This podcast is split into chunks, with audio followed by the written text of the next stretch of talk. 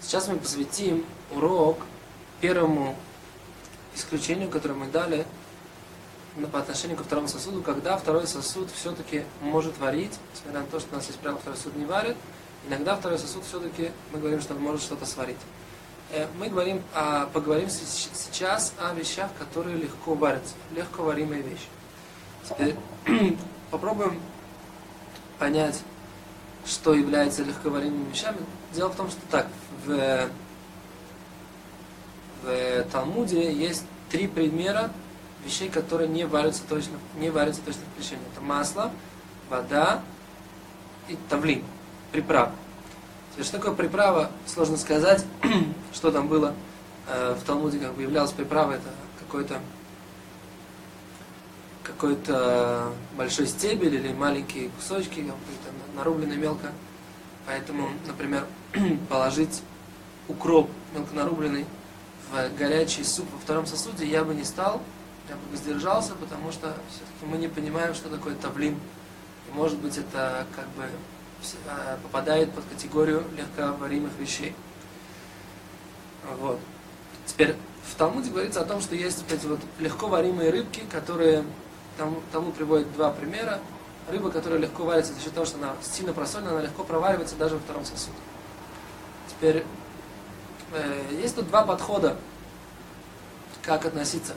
В принципе, э, книга Ирейн говорит, что любая вещь, которую мы не знаем, что она не легко варимая, нужно опасаться, поскольку это запрет истории, нужно опасаться, что она легко варима, поэтому нужно любую вещь не класть в второй сосуд, возможно, она варится легко. С другой стороны, есть подход другой, что как бы, поскольку то, что мы не знаем, э, как говорят когда Эн лахуш мишум кале бишуль, эль рак бедарим шейнену роот чем кале Хазуниш говорит не так. Только те вещи, которые мы видим, что они легко варятся. Сами видим, что они легко варятся. Глазами своими, например, там яйцо, если положить во второй сосуд, оно сворачивается, а вот оно сварилось. Или там чай мы заварили во втором сосуде, он заварился. В тех, в тех вещах мы можем предположить, что они кровища. А если мы берем кабачок, да, например, и кладем его то как бы мы же видим, что он не сварился. Тут на самом деле очень сложно так к этому подходить, потому что зависит, всегда зависит от толщины кусочка, да, если те, тот же самый укроп, а если мы возьмем сельдерей и так далее. Поэтому в этой ситуации, конечно, лучше э, не класть совсем сырые вещи во второй сосуд из-за вот этого вот опасения, что мы точно не знаем на самом деле, что значит, что, значит что вещь сварилась и что значит э, легко варимые предметы. Теперь, поэтому нельзя положить э, какую-то совсем невареную вещь во второй сосуд из-за вот этого вот опасения, что мы не знаем, может быть, оно легко варится. Теперь так. Э, что, как же быть?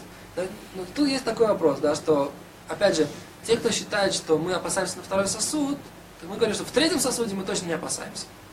В принципе. В третьем сосуде мы не опасаемся, поэтому мы можем э, положить третий сосуд. Опять же, но Хазанич опять же говорит, что у нас нет принципиальной разницы между вторым и третьим сосудом, а любая вещь, которая как бы наши глаза видят, что она сварилась, а это зависит, а мы говорим, что в такой ситуации мы говорим, что ее нельзя класть в третий сосуд тоже. Теперь попробуем э, сказать несколько примеров, исходя из этих правил, э, которые мы, как, бы, как себя вести в шаббат. Теперь у нас так, предположим, у нас есть суп, в который мы хотим положить э, сухарики. Теперь они, сухарики эти, могут быть э, легко, мы можем предложить, что они могут легко варимы быть, поскольку они такие тоненькие сухарики. Вот в этой ситуации, на самом деле, нам помогает следующая вещь, что наш половник это уже второй сосуд, и поэтому, когда мы наливаем в тарелку, в тарелку уже третий сосуд. Поэтому, по мнению Мишна Брура, как мы сказали, по первому мнению, мы можем положить вот эти сухарики в, в, в, в тарелку, потому что это уже третий сосуд. Теперь, по поводу э, знаменитых чайных пакетиков.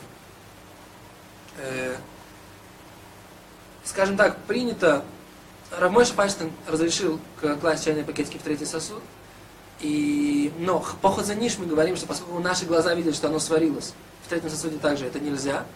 По Мишна Брура, в принципе, тут как бы нужно опасаться, Мишна Брура опасается, являются ли они легко варимыми, эти, э, этот чай, и поэтому как бы лучше воздержаться и не класть в третий сосуд.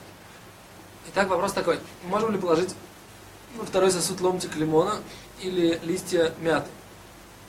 Во второй сосуд лучше не класть, в третий сосуд, возможно, можно облегчить молоко. В второй сосуд можно положить, если оно не, если вода не, не до такой степени горячая, что она, э, что рука в нее обжигается. Теперь перемолотый кофе, черный кофе, нельзя даже в третьем сосуде, потому что мы видим своими глазами, в принципе, что оно само варится. Э, кофе растворимый во втором сосуде можно положить во второй сосуд. Э, второй можно положить во второй сосуд, поскольку оно было уже сварено до шаббата. Во- э, по поводу меда точно то же самое, что и по поводу лимона и э, листьев мяты. До свидания.